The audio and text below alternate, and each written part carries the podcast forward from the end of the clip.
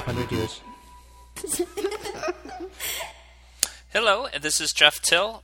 I'm happy to share this podcast with you. About a month ago, Danilo from peacefulanarchism.org asked me to be on his show after hearing me on the School Sucks project. We had about an hour long conversation about unschooling and several other topics.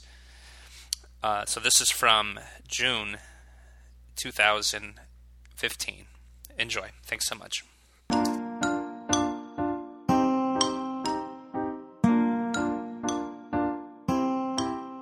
Hello. Welcome to the Peaceful Anarchism on the Voluntary Virtues Network every Thursday at 1 p.m.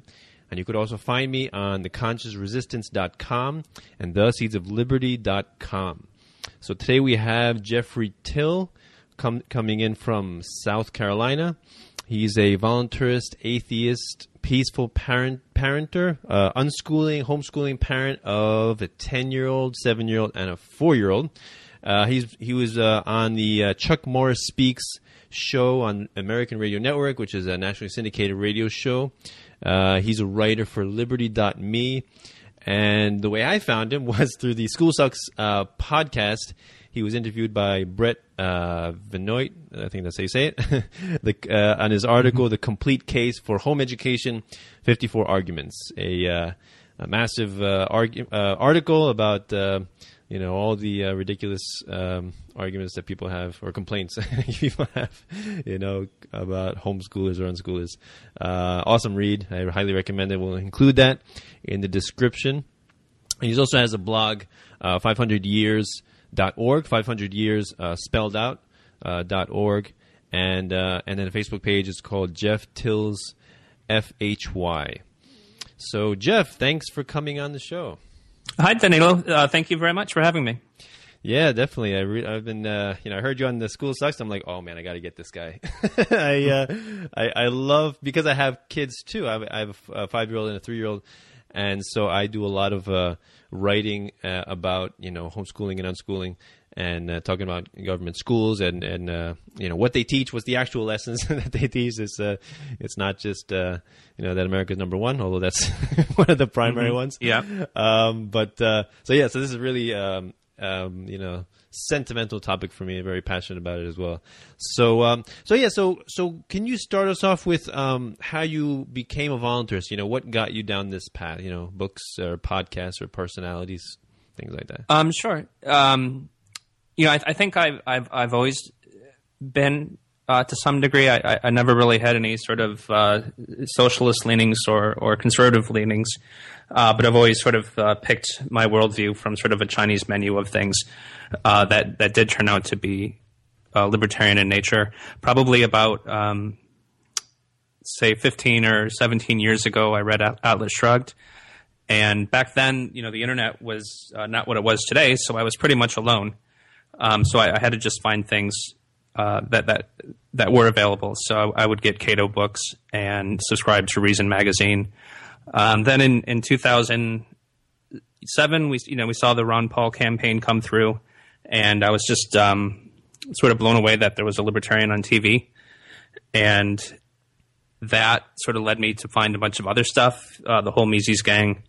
Uh, then found Peter Schiff. Uh, then found Stefan Molyneux and Freedomain Radio and then later uh, School Sucks Project. And all of this has sort of further radicalized me from being someone who thought he had a couple ideas and not really a political vocabulary uh, to someone who has a very sort of deep hobby, you know, learning about ethics, economics, uh, schooling, politics, etc.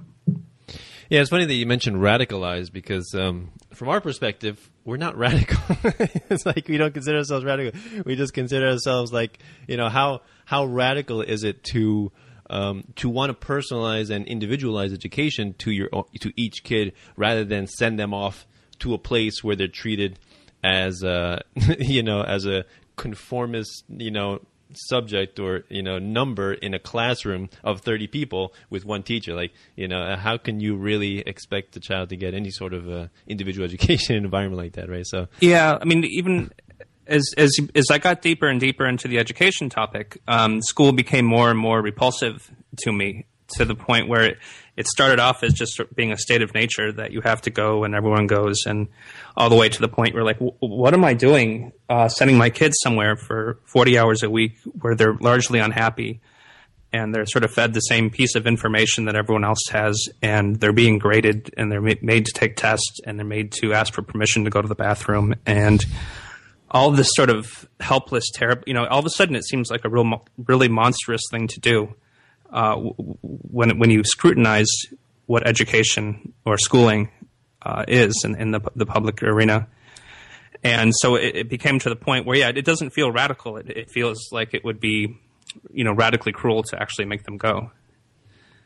Yeah, exactly. And I tell people who are who are um, you know trying to uh, dissuade me from doing this is like so honestly, um, how can you you know look back at your exp- uh, you know experience in uh, in public school and how can you you know tell yourself with a straight face in the mirror and say um, you know I want to send my kid to a place that it didn't enjoy myself and isn't that a bit sadistic? yeah, I just I just wrote an article um, on this very topic. I was asked to submit. Uh, there's another uh, volunteerist who's putting a book together on unschooling and asked for submissions. And is that Skyler, took, Skyler Collins? Yeah, oh, yeah. Okay. Were you asked? Were you asked to do it as well? Uh, yeah. Well, I'm going to interview him as well. But uh, but yeah, I'm, I'm, i should do that too. That's a good idea. yeah, I think. Well, I think he's uh, he's he's looking. He um, he reached out to do uh, submissions. I have I haven't met Skyler. We just we just sort of passed notes in Facebook like uh, you and I did. Yeah. Um, but I wrote the article. I wrote the gist of it is that to be able to unschool your children is that you first have to imagine yourself um, being unschooled. Like, could could I have uh, been successful had I not gone to school myself?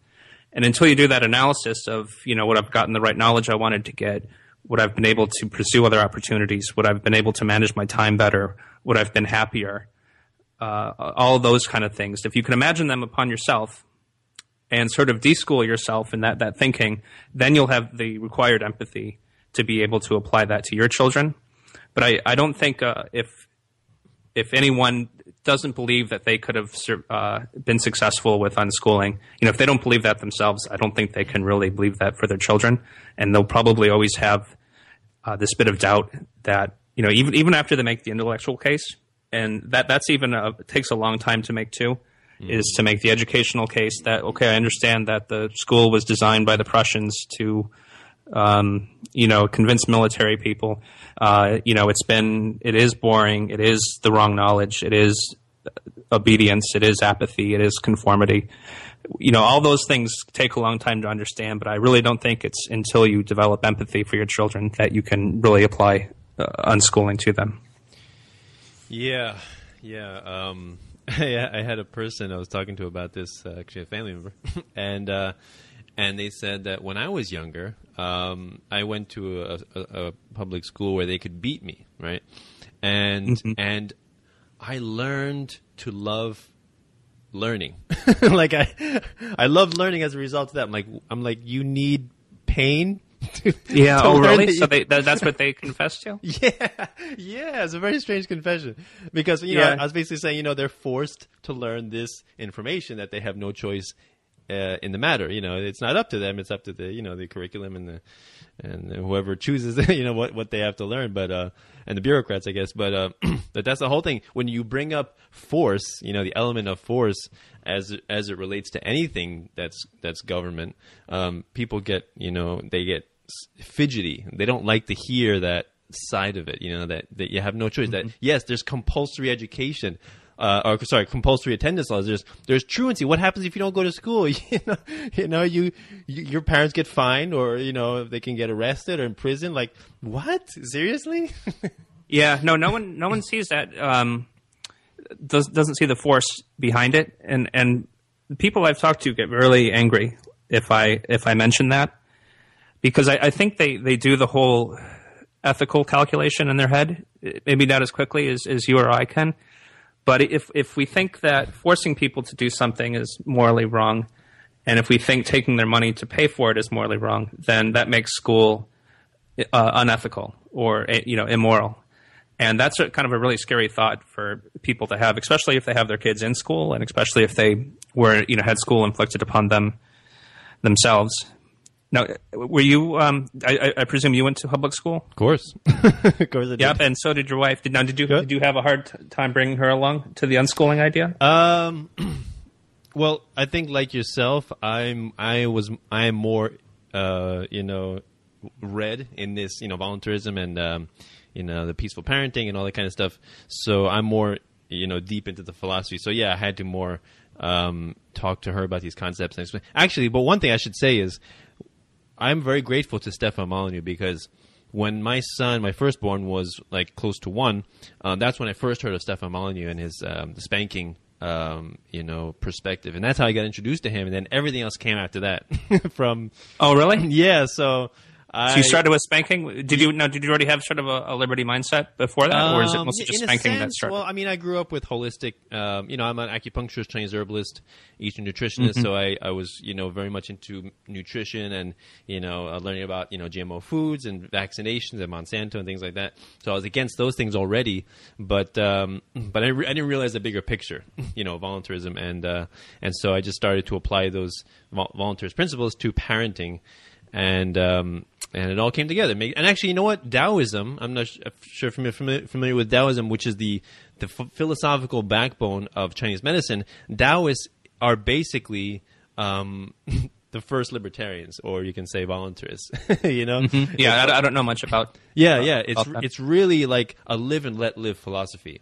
You know, it's like you know you read the book, the Tao Te Ching. You know, it's it's like twenty five hundred years old, but a lot of the stuff he says, you know, it's like it's like all about yielding. You know, using your opponent's force um, against him, right? By yielding. So it's not about brute force. It's about the power of the feminine energy, basically, and that the soft overcomes the hard, right? Water over time overcomes even the hardest of stones, right? So, so that's kind of what uh, what influenced me, and so that's why voluntarism basically it just made a lot of sense. It clicked, you know, and then mm-hmm. peaceful parenting and the, you know, no spanking and all that kind of stuff. It just just made sense to me. So, um, so yeah, so I've I've been reading all this stuff and uh, and and teaching her, and so we're now we're basically on the same page. So, so that's good. Yeah, no, that's that's great. Yeah, we've um, we haven't had too much resistance uh, from my family, and um, uh, or, or my wife's uh, wife's family. They they still get sort of antsy and curious about asking, uh, but they don't they don't get angry anymore. Uh, when we first moved down here to South Carolina, we were meeting new people left and right, and it was very. We had just taken the kids out of school to start unschooling, and uh, you know, I came up. I've I've learned how to um, answer that that question about a hundred different ways so that people don't get offended. Yeah. Uh, or I, I have other ways of uh, of you know sort of provoking people as well to see if if if I if you know as as they sort of understand, can I push it a little bit further and have them sort of self-examine a, bit too. And, and I've, I've, I've had some uncomfortable conversations. I've had some productive conversations. Um, but a lot of times, you know, people you say you're an anarchist, and they're like, "Oh, that's interesting." But then you say, "Well, I don't, we don't think school's right," and then they get angry. so it, it's it can really have to tiptoe. The, you know, people are gonna, uh, or, you know, or, or you're gonna get yelled at, or they're gonna they're gonna be insulted. Um, to be gentle, we I say things like, "Well, it works out for my family. Uh, we have a lot of time at home, and we prefer to do, you know, to sleep in, you know, and people don't get too upset." But if I say, I, you know, I, I think uh, schooling is the largest waste of time ever invented in all of humanity in all history and that it's fundamentally immoral, then you know someone's going to spit on me or punch me in the face. right. Yeah. Some people, um, you know, they, they they give me the argument. Well, you went to public school and you turned out okay. Which is an interesting argument, and and uh, I can approach that one of two ways. The first way being, well, if I was uh, physically abused as a child and then I grew up to be a successful businessman, would you say, well, look, you were physically abused yeah. and you turned out so that does that justify the the prior um, violation of consent, you know, violation of human rights? No, of course not. And then the other thing is the um, the Bastiat's uh, seen and the unseen, right? So that's the problem with statism is that they look at the bridges, they look at the the military, they look at NASA, they look at all these things that government has uh, you know supposedly created but they don't look at what was destroyed, the the potential that was annihilated as a result of the force that was required to construct Yeah, those things, right? So the unseen escapes everybody, and the same thing with public school. You know, twelve years was robbed of most of everyone who went to public school because they weren't able to pursue the things that they wanted to pursue. You know, voluntarily, things that they were passionate about. That was that was eliminated. That was sidetracked, and um, and that's what you don't see. That's what you don't see what people could have become, right? Yeah, no, I, I also just I have another um, on my blog. There's an article uh, called I think it's called Six Sigma, um, which is about the when school fails uh, to do what it was supposed to do, meaning when it fails to make you obedient and and conformist. And I, I have a little bit of theory that that a lot of probably free thinkers are failed school projects. Um, but what I realized as I thought about this is that there was a lot of damage. You know, you say, well, you, you turned out okay and you went to public school. Uh, it took me probably a good 10 years, 15 years to sort of deschool myself. And I, I didn't really know that I had to be deschooled. I was just sort of stumbling through it and uh, saying, because I, I immediately after after I finished college, I went to Boston and eventually got a job uh, as a management consultant where I worked 70, 80 hours a week Wow. uh, at, at PricewaterhouseCoopers. Wow. And, you know, everything in my mentality was like, uh, I have to get this job. You know, I have to be successful. I have to uh, go to the next station. And you know, regardless of how much I hate this, um, I'm going to, uh, you know, be a management consultant at this prestigious firm. And, and I did it, you know, in a way of, of just sort of to fulfill the continuation of, of how I thought life was supposed to go on, and then to make my parents happy, uh, and then to prove myself that I have this this worth in the world. Yeah. And it took me a, a, so much analysis to sort of unwind from that, and then do other things, um, you know, to to eventually sort of free myself uh, to to get myself out of obligation, out of out of other people's expectations. And I think I did it, but I didn't know I was doing it or, or, or had to know how to do it. Now, take another person. I have a friend, Zach, who is 22, and he just dropped out of a very prestigious university, and he already knows now that he has to deschool himself. But he's 22, and he already can sort of begin that analysis and that process in a very productive way very early. So he hasn't not going to waste not only the 12 years, but then the other, you know, 15 years that I had to uh, deprogram. And then I have another friend, Isaac, uh, who was unschooled himself, and he he didn't have to deschool, and he he pretty much began his adulthood around the age of 14 or 15. uh, was already uh, buying and flipping houses. Uh, you know, did he, he did uh, you know get his his college degree by the time everyone else finished high school.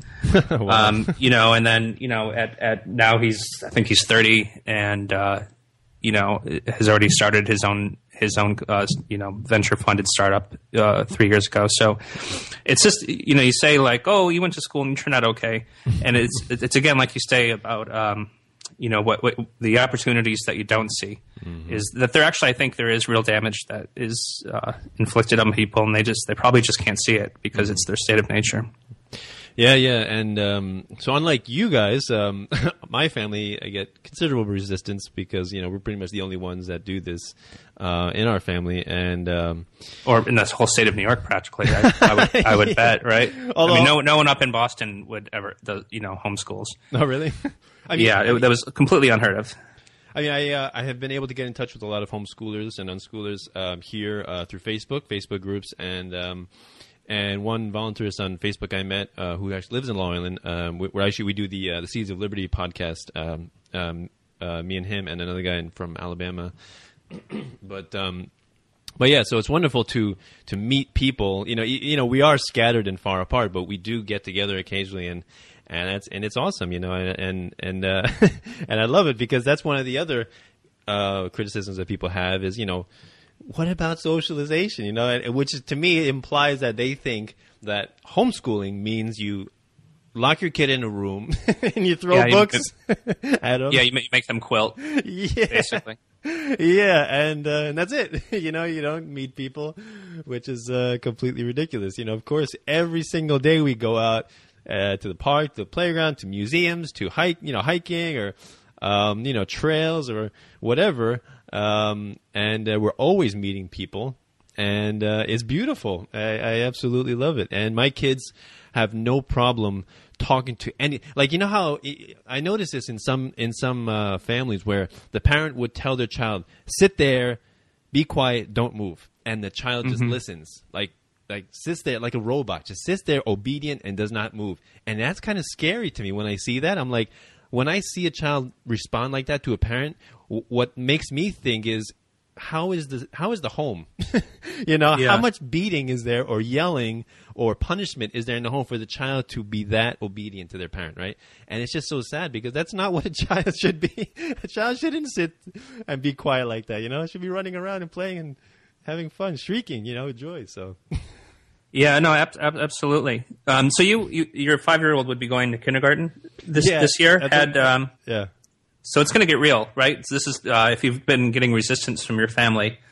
Uh, once you know he, he's actually supposed to be getting on the school bus or whatever, it, it'll probably be much more apparent that that you're you're not just all talk with the, uh, the unschooling stuff, right? Yeah, my um, my my my my kids they uh, you know they see the school bus passing. They know what the school bus is because we go to the library, and most books at the library, especially around you know let's say the beginning of the school year, September, it's, it's like you know first day of kindergarten, first day of first grade, first day whatever, and so they talk about it's it's in everything. It's amazing how saturated the the uh, children's literature is of um, of government, not not just government schooling, but just government. Like like there's there's some some books and some shows that they watch where I just look at it. I'm like, man, all they're learning about is pure government stuff. Like uh, you know this uh, this show called Caillou. They they like to watch this show. Yeah, yeah. yeah. So I, I was watching one day and I noticed all the government jobs. Like he's learning about different jobs, and every single job was a government job: garbage man, the postal worker, the teacher, you know, the policeman. Every single one was a government. I'm like, don't they have they don't learn about non-government stuff? Yeah, I think I think Caillou is actually produced by the Canadian government. Oh, is it? Oh my god. Yeah, and, uh, if you the um, the preschool channels are almost uh, if you if you look at the source of the programming, Yeah. uh, about half of it is sourced from like uh, Australian government, and the other half from Canadian government. Wow. Okay.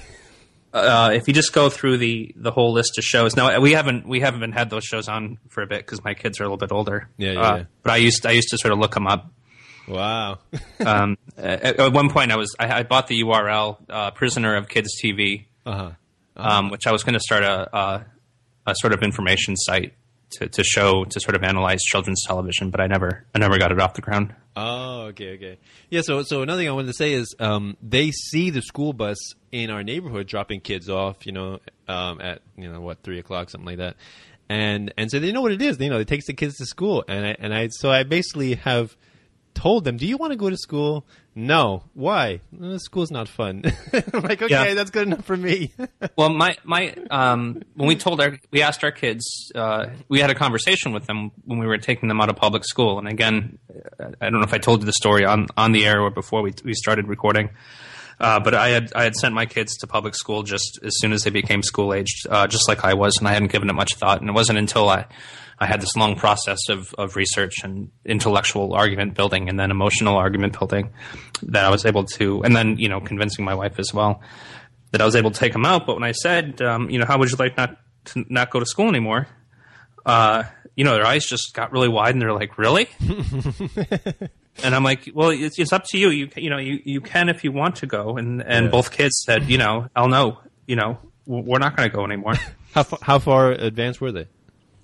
Uh, my daughter was halfway through third grade, and my my son was halfway through kindergarten.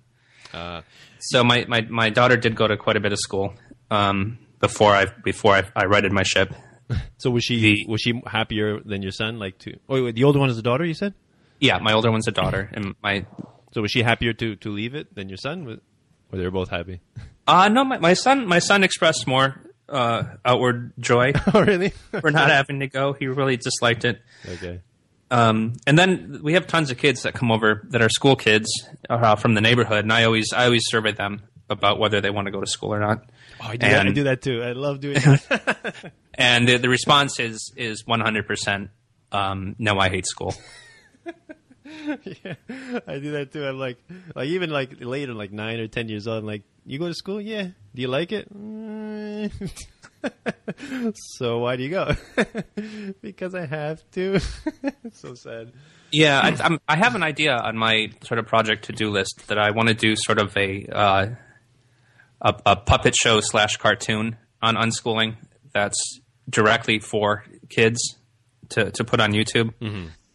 Um, that has all of these, uh, you know, I'll sort of repackage the 54 arguments, Yeah, but yeah. put them in into the favor of the child in some some way that they can consume it Cool. which I, I think uh, I don't. I, you can't hold me accountable for when this is going to be done, but I, and and I could imagine receiving death threats as well oh, I for know. doing it. You know, but if we could, you know, if we can't convince parents, maybe there's some way we can begin uh, convincing the kids. yeah, yeah.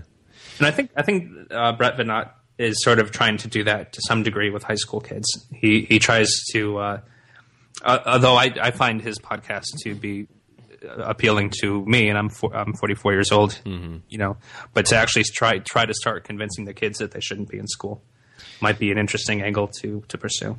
Yeah, I had I have a friend who um, wants to take her her kid out, um, but the thing is, if if they stay there for long enough, they will become like I guess um, they will, you know, not desire to be free of it, you know, because they form their connection, they form their friends, you know, their cliques and everything, and and then they kind of don't want to leave because all their all their you know the people they know, all the friends they had, you know, they gain are in school, and so it, it, it, I've seen some people when they wait long enough, like let's say ninth or tenth grade, they don't want to leave because of all the you know all of that, and so yeah, if you can do it the earliest possible.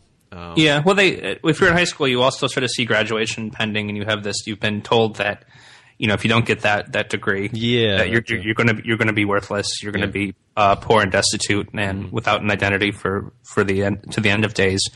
You know, you won't get into college, then you won't get a good job. Um, so there's you know a lot of pressure to do that. Now, what, what I wish. Um,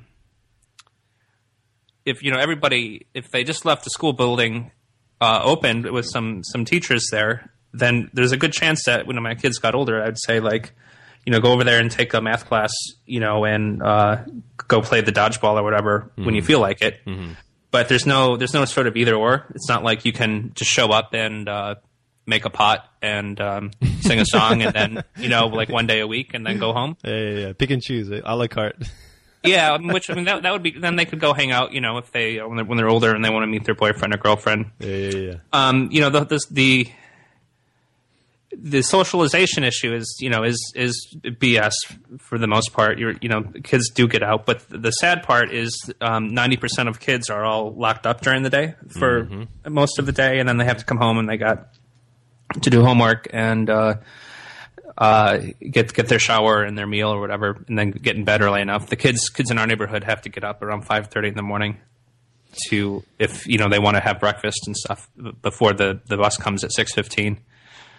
Uh, a lot of them don't get home until you know uh, the earliest is three fifteen, but a lot of kids are then put into latchkey type programs and don't get picked up by their parents till five thirty, and then have to be in bed by seven thirty if they're going to make that that five thirty wake up time. So there's, they, they only have the fa- these families are all sort of cooking with like about an hour and a half of family time per day, and that's probably a lot of that's like you know in the morning it's like get up, you know, eat your breakfast, hurry up, hurry up, but go you know get on the bus, and then at, at home it's like you know do your homework. You've only got you know forty five minutes before you know you have to go to bed.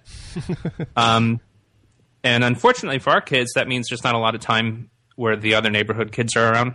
So the the weekends they're big they're big fun fest with the other kids, and we, we meet we meet other uh, unschooling families. Um, my kids have uh, uh, horseback lessons and taekwondo that, and other homeschooling stuff like that. But I, I sort of wish even more, like just ten percent more of the kids were sort of freed uh, from the school system.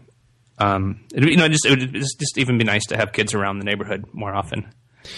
Yeah. I, I, I don't really understand parents who who decide to have children and then decide to only you know to delegate the entirety, uh, almost the entirety of their raising to the state.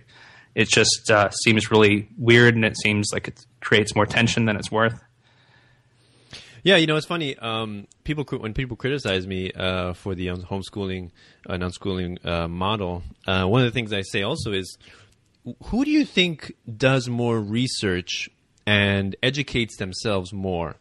The people who send their kids to public school or the people that choose to homeschool? Like, like do people just wake up and say, you know what? Forget school. I'm just gonna I'm just going to keep him home. Why? I don't know why.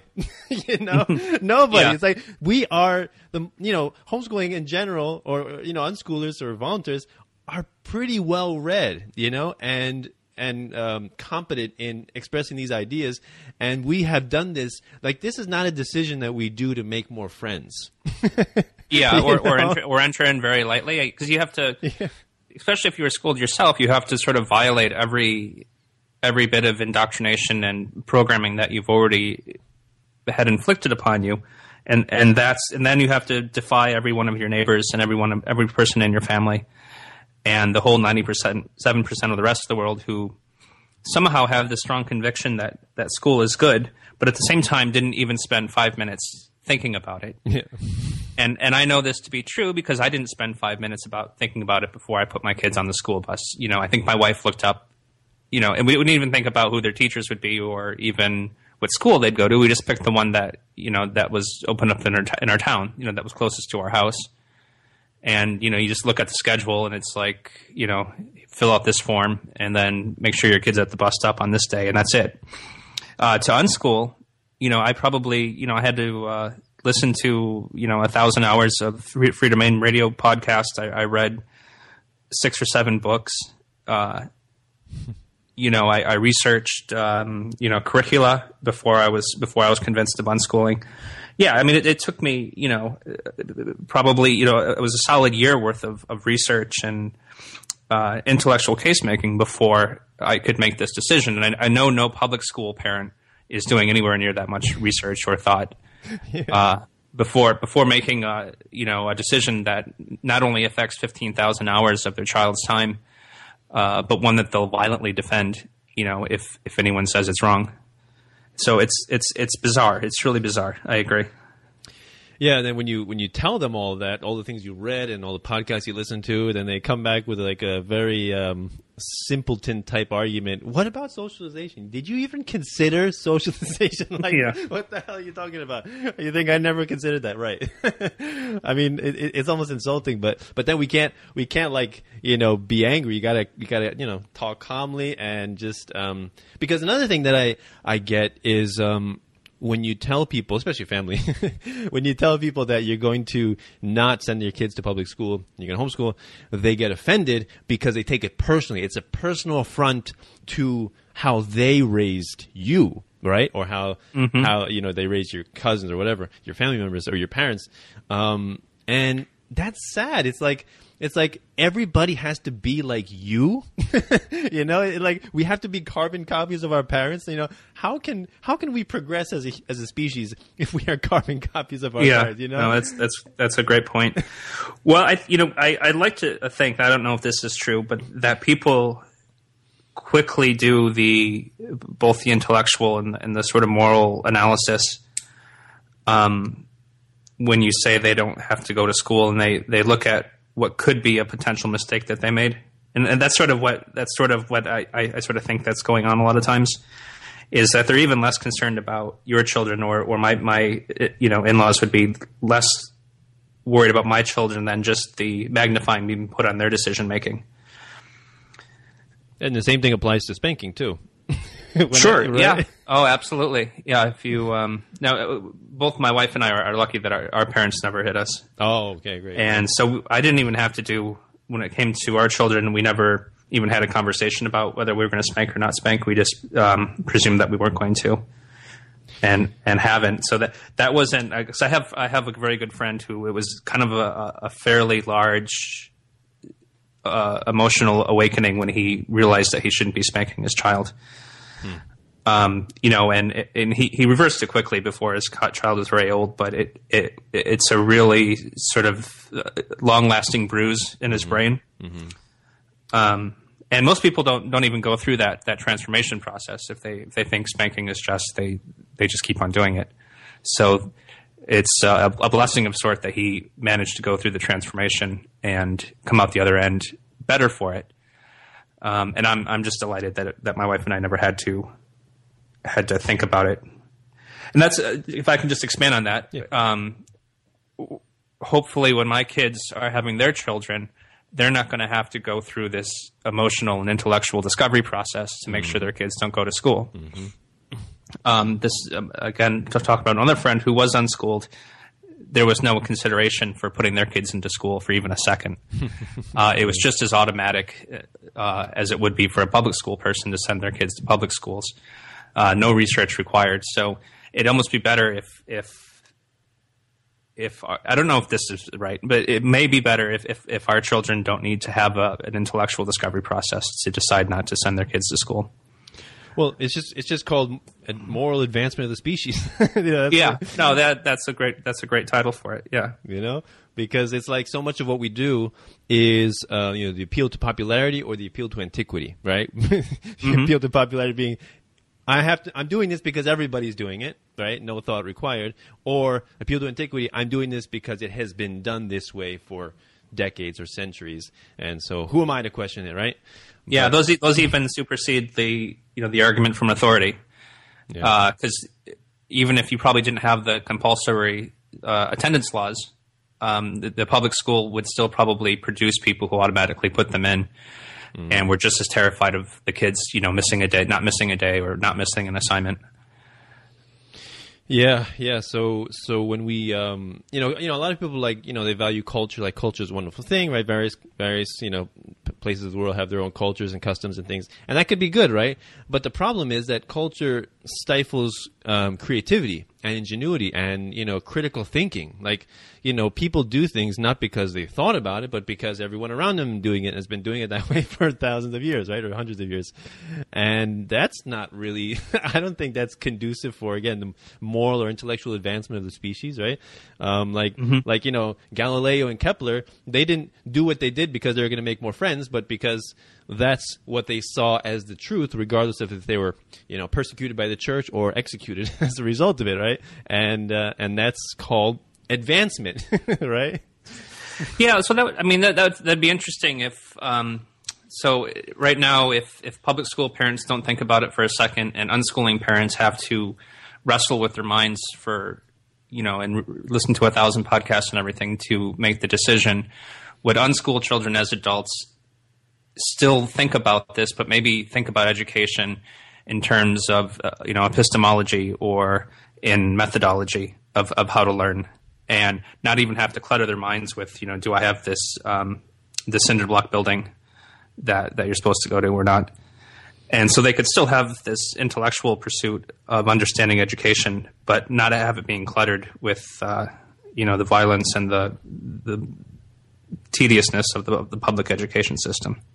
Well, the way I look at it is is um, no, I, I don't think um, you know successive generations of unschoolers will will just you know follow because their parents did it. Where I think they'll they'll basically do things. Um, as they as they understand it intellectually, right? Because we because you know the idea of unschooling is to encourage kids to follow their passions, to pursue what they're interested in, and you know it's it's um it's a belief in the individual, right? it's not a, it's Yeah. not about a collective, right? So so it, they, they will con- I, I think they will constantly be reevaluating and reevaluating their position because that's what that's what you know I think unschooling parents promote in their kids. They want you want them to think for themselves and to you know not take things at face value, right? And question everything, right? Mm-hmm. Yeah, no, absolutely. And it, you know, it's also going to be, you know, unschooling is also freedom. So it's freedom to do what you want, yeah. not being told what to do. And you know, I think when if you experience freedom growing up, you're going to resist not having freedom when you're older. And it's it's not going to be again that uh, the prolongment of antiquity or of culture. Uh, it, it'll it'll just there'll, there'll be a, re, a repulsion to not being free, and then hopefully a natural curiosity and uh, you know to learn and explore. Let me give you another um, another argument. What one of my family members gave. I don't know if you included this in your article, but um, he said um, he said, "What do you want your kids to be? Don't you want them to be educated, have a good job, um, you know, have a good house, have a good car? Don't you want that?" And my answer was no. I want them to be happy first and foremost. Those other things don't matter because if they if they have those things and they're not happy, then none of it matters. Like what you know, that's the other thing about public education is delayed gratification, right? Yeah, absolutely. for 12 years you can't do what you want to do because you have to wait to graduation and then you can't do what you want to do because you got to go to college and you, you can't wait because you got to get a good job and you know Yeah, and some, somewhere there, when you're like 67 years old, there's a, a like a, a fishing boat and a fishing pole yeah there for you. When when you could have, when you were five years old, you probably could have already, you know, spent the day fishing to start with. right right right so so um it's kind of amazing how that's so revolutionary it's like what people the goal is not to be happy i mean or the goal is to be happy you know that's, is that how can that be revolutionary you know like i was interviewing uh, i interviewed Dayna Martin uh, radical unschool have you, you heard Oh, of her cool. yeah she's awesome Yeah. I've, I've I've watched a couple of her videos. Oh, she's awesome. Checked out her website. Oh, she's an awesome lady, and and and she's like, kindness is revolutionary. Isn't that an amazing statement? How can kindness be revolutionary? You know, but the problem is people don't don't they don't um, apply that. They apply that to their family and to their close friends, let's say, but they don't apply that to everyone. They don't apply that to their neighbor or somebody in another country. Like like who cares about them? You know, it's like it's what's good for society, right? That's what we need taxes, right? So. Kindness Yeah. and compassion is not universal. And if it was, we'd all be volunteers, right? Yeah, it's it's it's well, going back to how we opened the conversation is you know are, are we really the radicals? You know, Yeah. to, to to think that that kindness and and peace and and uh, these these sort of wonderful th- themes you know shouldn't be prevalent. Yeah, yeah, yeah, yeah. So, I mean, I was reading your article, and and it really um, made a very, very comprehensive case. You know, some of the things that um, that I haven't like, like one of the things that I never really considered before I read your article was about the homework thing and about that how that robs um, free time at home. It's like it's like it's not enough that they rob your free time when you're in school, but now they send you home with things to do where you can't even do stuff that you want to do because you got to do your homework, right? And Yeah, and then they they enlist the, the parents in that as well. And we, when my my girl was in school, that, that was a great point of frustration for our family because my wife would tire of helping her, and she'd say, "Jeff, why don't you go help uh, Addie with her homework?" And I'd be like, "Well, I really I don't want to do homework myself."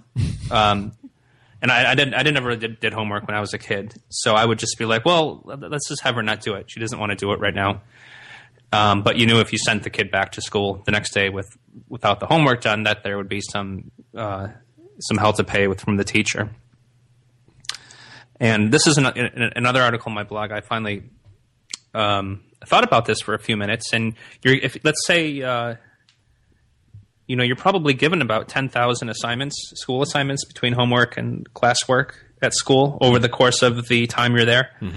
Uh, you know, if there was at least two a day for the 160 days, you know, times 12, and every one of single one of them is expected to be done, regardless of how irrele- irrelevant or relevant or joyful or joyless it is.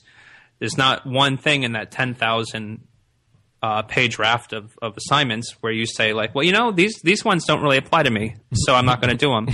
yeah, right. you know, if you ask if you ask a, parent at public school, like how many, what percent of the assignments do you expect your kids to do? Um, you know, there's only one answer. It's you know, it's all of them. Mm-hmm. And that gets more and more ridiculous. uh, You know, the more I think about it, that that anyone could possibly put forth, you know, ten thousand or one uh, different assignments that would be absolutely relevant to every single student in the entire you know United States. Yeah, and and uh, another interesting thing is, um, you know, like my my family member was saying how there are certain things that people need to learn in order to be a functioning member of society, right?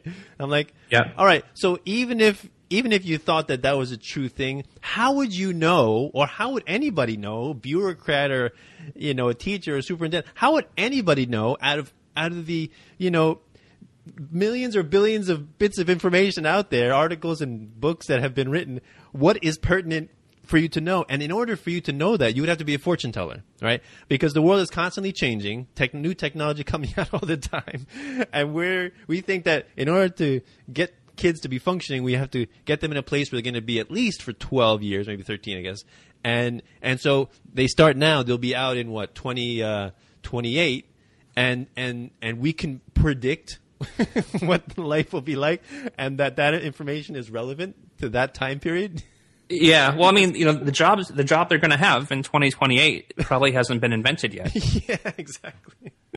so I, I did try to say like if if I could pick the minimal amount of knowledge that I thought was universally applicable to everybody, where you you might have uh, the case to use a, a weak case to use either compulsion or whatever to to teach people, it probably would be how to read and write, um, and then how to do enough math to buy carpeting. and that would probably be enough to, to be the minimal you'd say that's that's that's how much required schooling is universally applicable to every single person. Um, and that's it. But that's only like that's probably only 100 or 200 hours of instruction tops. Yeah. So you'd you'd cut out the other 12, 12 and a three quarters of a year of school at that point. Yeah, and the other great argument um, is you know, I, I ask people, how did you learn how to speak? Mm-hmm. Were you forced to learn how to speak? Um, in you know, in a classroom with a teacher and books? No, of course not. You know, we all learn how to speak by being around people who speak, right? We just we just acquire the the knowledge and the ability by just seeing other people do it. You know, that's how babies learn. So why can't you apply that same um, that same thought process to you know reading and writing. You know, if you're around people that read and write, perhaps you know what you're going to start learning to read and write. You know, if yeah, you, if you want to function in society, you're going to have to learn how to read. So it's a necessity. So you know, it doesn't have to be forced onto the people. That's the other thing. It doesn't have to be forced. And then if you really take a, a serious look at that, what they teach in school, um, pretty much everything that most people do for a job has nothing to do with uh, Elizabethan poetry or quadratic equations or playing dodgeball. Right. Um, so all all sort of occupational knowledge is gained outside of school, and then if you look at the knowledge that people enjoy, um, like all the all the sort of fun subjects that we like, like economics and ethics and history, um, you know, not non political history, rather. Uh, philosophy are all things that they don't they never, they never really tackle with within public school and all the things that are useful.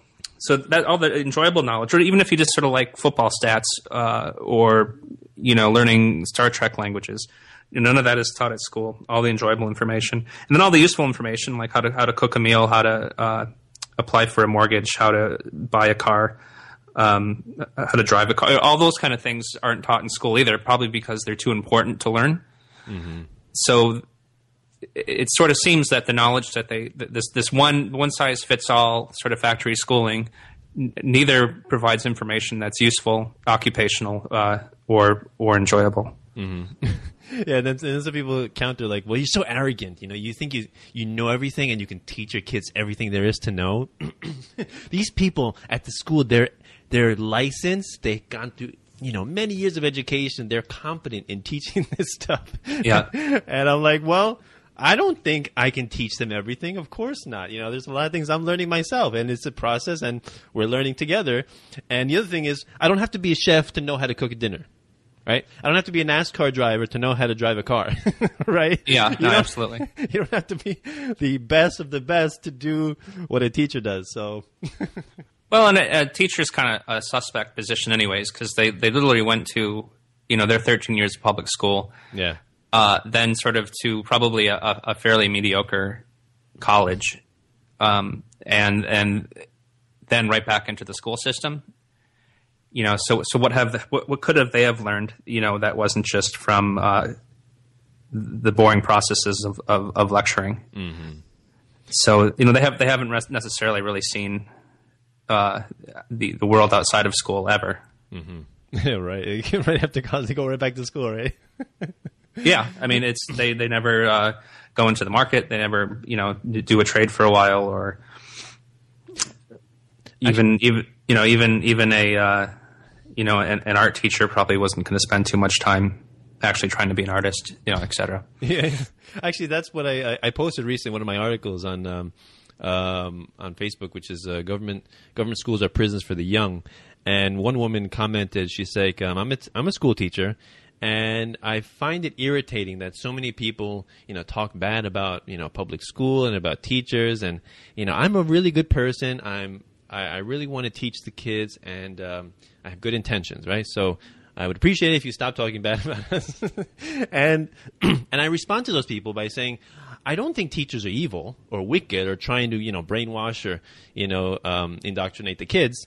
You know, I think most people go into those teaching positions with genuinely good intentions, right? The problem is the, the road to hell is paved with good intentions, right? so good mm-hmm. intentions. Obama has good intentions when he passes, you know, minimum wage laws, when he passes Obamacare. You know, he has good intentions. Maybe, maybe, I don't know. It's hard to say, but it seems like he has good intentions, right? So good intentions are not enough. And frequently good intentions lead to the complete opposite result, right? So, yeah, well, uh, Brett uh, Veinotte said this once on his show that um, anytime they make a movie about a spectacular teacher, yeah. it's because it's because the teacher did everything opposite uh, to what they were supposed to do in the public school system.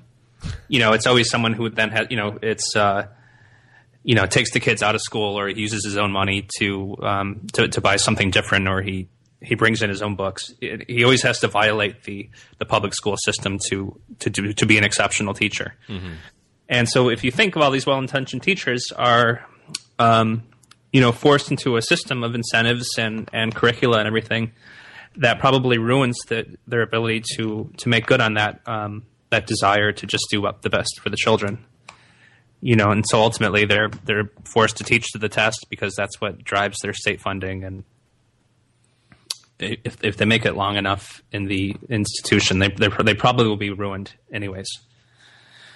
Yeah. So.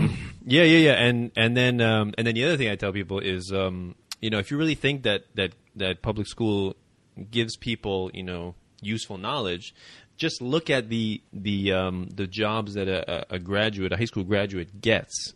you know, let's say it doesn't go to college. What kind of jobs do they get? Okay, they, yeah. I would assume if you spend twelve years of your life learning a profession or a, a discipline, um, you would be sufficiently masterful at that profession, right? 12 years is a long time. I would assume you would be masterful at multiple disciplines after 12 years, right? But the only thing that that college or that high school graduates can can get is a minimum wage job. You know, flipping burgers, going to you know working at Starbucks or Barnes and Nobles or Dunkin' Donuts. Like, what kind of a of reflection? yeah, what kind of twelve? Yeah, twelve years of education to get to get a wage that that the the people who are paying it are actually forced. You know forced to pay. They can't, know, well, I they mean, can't pay below because it's illegal, right? yeah. So I mean, really, the the kids might be worth just you know the handful of change or something by that time. Well, you know, they've been taught to be uh, to be dependent and not to make even if they're not taught hard skills. Uh, or worth you know worthwhile knowledge. They're also taught to be completely dependent. You know, raise your hand if you have to go to the bathroom um, you know, you, you can't even make the smallest decision decision or be unsupervised for a moment mm-hmm. uh, for that entire time. And then right when they're done, you know, there's one day where they're in school and they, they can't make a single decision, and then the next day it's like go go work and be valuable. Mm-hmm. And it, it's almost you know it'd be almost impossible to to find someone that you could actually delegate authority and responsibilities to after telling them that they were incapable of, of doing that for so long. Mm-hmm. Oh yeah. And I mean, I'm, that almost kind of saddens me to to say that. Yeah, yeah, it's true. Those are the um, the unwritten uh, lessons that every kid learns and is drilled in. You know that you are not an individual, right? You are part of the classroom collective or even the school collective, right? You you just sit in your desk, you be quiet, you listen, you memorize the information so you can spit it back on a test, and then you will be praised. mm-hmm. yeah. If, if, you're sufficiently good, you will go to the next level up where you're given more information to memorize and regurgitate on a test. because yeah, but very rarely would, would would you actually have to do something. You know, learn learn by participating or you know get to pick out what you want to learn.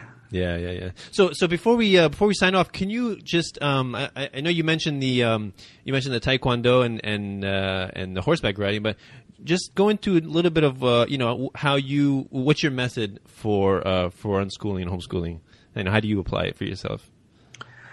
Uh, we we we don't have a method. Um, we we don't really do anything that's educational. Now, before we before we started, there was a great level of comfort in us researching curriculum and and seeing homeschooling books and textbooks that you could bring home and online uh, learning programs like Time for Learning or Khan Academy, and um, we bought a lot of that stuff and stacked it on a table, and then have never used it. um, we did uh, when we started. We did, we both we, we bought both of the older children um, their own their own laptop computers, which which they use extensively, and so there's no there's no education. Um, and since they're young, it's it's mostly a lot of playing. Um, you know, my daughter my daughter really likes to go to the store and and to cook, and so that's what she spends a lot of her time doing. Um, my son wants to be a computer programmer, um, and uh, and he spends a lot of time on his computer, a lot of time you know playing playing video games, of course. Um, when they do want to learn something or find out about something, uh, we just tell them to go look it up for the most part. So you know how, how many moons are in the uh, in the solar system? Well, you know, go Google that. Yeah, I do that too. It's great. uh, you know, or, or, we'll find a documentary on on Netflix yeah. and and watch it. Yeah. Um, you know, we, we try to do some some real stuff. Uh, we have a huge art cabinet. Um, we have uh, uh, you know, vegetable vegetable garden in the back uh, in pots that that, that they take care of. Um, so just just stuff like that. There's no they're just they're just free. They're not we're not doing any kind of schooling or anything. That's great. Uh, they, they, they do take you know again we had horseback riding classes. They had a Harry Potter camp last week where they it was mostly sort of a science camp. Cool. Um, the Taekwondo is just for for uh, homeschool kids. That's during the week, and they've they just got their blue belts there. They're halfway to black belt. Wow. So they'll be able to, but I don't know, beat people up. you know, it's kind of funny. You know, what, uh, just something just came to mind when you mentioned what your son. You said wants to be a computer programmer, and your and your and your daughter just wants to cook, right? Yep. Um, what came to mind was most kids in in public schools, when you ask them, "What do you want to be when you grow up?" most of them give professions that are government jobs. I just realized this now, like policeman or yeah, astronaut. Uh, astronaut or um, uh, what a lawyer. Te- te- teacher, teacher. I mean, that's just amazing to me. Like, wow, and uh, and yeah, actually, that's a great that's a great approach. You know, when when kids ask questions, that's when they're primed for learning. That's when they're receptive and they're willing to, you know, um, they're inviting new information. That's great. You know, that's you know that's so important to ca- capitalize on that. And yeah, yeah now, do, do, you have a plan for your children at this point? Um, so so I, my approach is more you know, free and unstructured, right? Um, unschooling approach. My wife, she came from, my wife is half Romanian, half Hungarian. So she grew up in communist Romania, right? mm-hmm. For 12 years of her life before she left. And so I, I think that that had a major influence on her and how and schooling should be. And so it's been more difficult for her to uh, reject you know public schooling although she has rejected it but it's been difficult and so i think she still she still retains that bias towards a little bit of structure. So she's looking for, yeah, like like you mentioned Khan Academy. She likes that. She's looking for homeschooling curriculums, which is kind of like um, an oxy, you know, oxymoron, right? or unschooling yeah. curriculum. It doesn't really make sense. Uh, um, it, it, it was. I just have to tell you. Well, at least from our experience, it was really comforting to my wife to see the the Calvert uh, curriculum. I don't know if you you know what that is, no, but it's no. it, it's it's both uh, a set of books and, and a computer uh, portal, and it, it, essentially replicates the entirety of public school at home. Okay. Uh, short of the, the, Apple on the teacher's desk. okay. And it's it was so comprehensive that it was just very comforting to think that if we were doing the wrong thing, that we could implement something like this, and they yeah. would have everything. Mm-hmm. Um, but that was just one step in in making sort of the uh, becoming more comfortable with the idea. Mm-hmm. And so finally, when we researched all of it, we just it felt really good to know what was out there and that we had we had actually done our due diligence. Mm-hmm. And then when we actually started unschooling, uh, you know, again we, we we we resisted all the urges to do uh, curriculum or forced activities. The, the, one activity we do do is we do read with our son, mm-hmm. um, who's it doesn't uh, read yet, and there's no set schedule for unschoolers to read. Uh, some kids don't learn, you know, until they're nine or ten. Uh, others learn earlier. But if you don't force them to read, they're never going to learn how to read. yeah. But so so we're not we're not forcing him, but we're we are encouraging him, probably probably a little bit more than an unschooler Uh-huh. uh, proper would, and mostly because he spends so much time on the computer. Yeah. And so much time, you know, talking about how he wants to take a programming course. Yeah, yeah. That I'm like, you know, you're you're really going to help yourself if you if Mm-hmm. you figure out this whole reading thing. So we've been we've been a little bit more uh, encouraging of that. Um, you know, so that's not completely uh, self-directed. We'll say, "Hey, uh, come on, let's let's go um, let's go practice reading." yeah, yeah. So, so there's a um, a Larken Rose video. Do you follow Larken Rose at all? Uh, I've heard him I've heard him speak a couple times, Okay, but I haven't read any of his books or anything. Okay, so he's got a great channel, his YouTube channel, and a, a video he did a, a few years ago uh, was um, forget um, the I think it's like the purpose of edumacation, something like that. And he was basically talking about like what I said, you know, how do kids learn how to speak, right? Well, they can learn how to read the same way. And so basically, what he's saying is that the age that a child learns how to read is not reflective of their aptitude for reading. So basically, if a child learns how to read at nine years old, it's possible and and there's you know there's a few articles on this of of of unschooling parents coming out and saying you know my child learned to read at eight nine ten years old and they were like prolific writers. Like it didn't matter or reading or writing it didn't mm-hmm. matter really what age they learned how to read and write. It had no no bearing on their skill level of reading and writing. Like you know they learned because they were so passionate and they wanted to learn. They're like and like one kid i think learned from video games. Like i want to know how to read that. So he eventually taught himself. Another child another girl taught herself to read just by cooking, looking at a recipe book because she was passionate about cooking, right? so, Yeah. so that's one thing that really comforted me when I read that and I heard about other other parents saying that because that's you know that's one thing that's it's it's hard to to free my mind of that like because you know I was you were taught how to read what first grade or second grade something like that and and so you're like well how can you learn how to read without that right so it was really cool to see how so many parents have done it and and you know some chil- some children i think this one girl learned how to read at like nine years old and then she would like she was writing massive amounts of poetry Yeah, well, you know? that's, everything I've read is that you know even if they don't learn until they're ten, they don't they don't start reading um, you know uh, Dick and Jane books. They they jump right into you know whatever a ten year old reads. If that's yeah, like I Harry- know, Harry Hun- Hunger Games or Yeah, yeah, Harry right. Potter or whatever. right right so yeah so so yeah so that really comforted me. And and the other thing i wanted to say is um my son you know talking about the questions he asked me like i, I love those questions like um you know you know what is the moon and how far is the moon and why why is the earth heavy and uh and what else? He says uh, the other day he asked me how many leaves are on, are on a tree. that was fun. And then and then you know because I listen to my podcast in the, in the car occasionally when I'm with the kids, and and and I'm always listening to the Tom Woods show. And finally he asked me, "What's Daddy? What's a Tom Woods show?" so I had to explain. He's an Austrian economist, and goes, what's that? so I was going into, and you know what's interesting about my son? Like I've been into precious metals. Like that's how I got into uh, voluntarism. You know, apart from the peaceful parenting, I was also really interested in precious metals and monetary history. Like that's what really got me into it. And so I learned a lot about it. And uh, you know, um, I was purchasing silver for a while. And so my son, he would go with me to the precious metal shop, and he would buy. And so he's intimately aware of of of uh, the difference between money and currency. I've taught him that. Like, this, Yeah, this is neat. just this is just currency. This is paper. He's like, yeah, it's just paper. And so even when his uh, his cousin was four years old, they would play with this like t- uh, toy um, cash register, and they have like you know quarters, dimes, and nickels. And and the, the cousin says, "Says Marcus, do you have any more money?" He's like, "No, I don't have money. I have currency." Oh, okay. so so explaining what Tom Woods is like, oh, Tom Woods talks about he talks about silver coins and gold coins, and when I said that, oh, his eyes just lit up.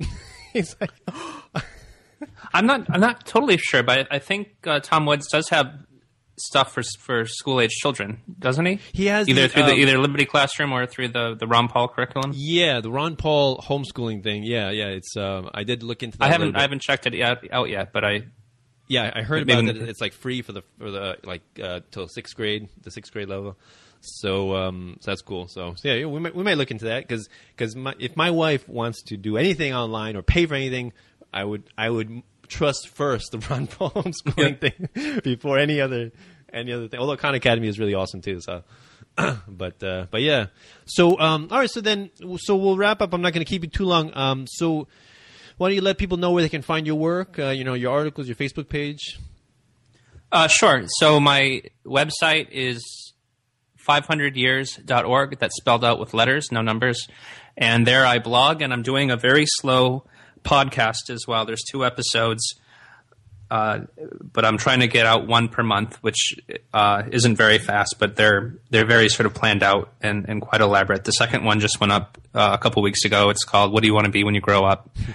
Uh, I do have a Facebook page. It's Jeff Till's F Y H page, I think, something like that. You can look up for it.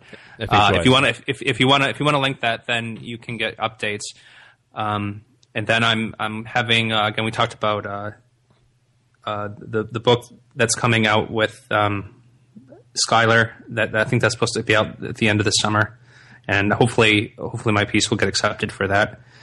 And uh, that's it. So uh, I'm just I'm just happy to be part of the the sort of public pu- public intellectual conversation. Uh, you know, happy to do shows like this. So I really appreciate you having me on, Danilo. Yeah, thanks for coming on. I really appreciate you coming and uh, sharing your story. So yeah, so we're going to put all those links in the description uh, for people to get in touch with you if they want to. So very cool. Thank you very much, um, uh, Jeff, for coming on the show. So if anybody wants to donate to this show, um, it's much appreciated. Um, you can you can donate uh, through PayPal or through Bitcoin. Um, if you really, really want to send gold and silver, I am not going to complain, so you can do that. you want to send me value, you know, we'll find a way to receive it. So um, help out the show if you can, because uh, freedom is not free most of the time, right? Um, well, the government says it's free. mm-hmm. But um, all right, so thank you very much, Jeff. Awesome conversation.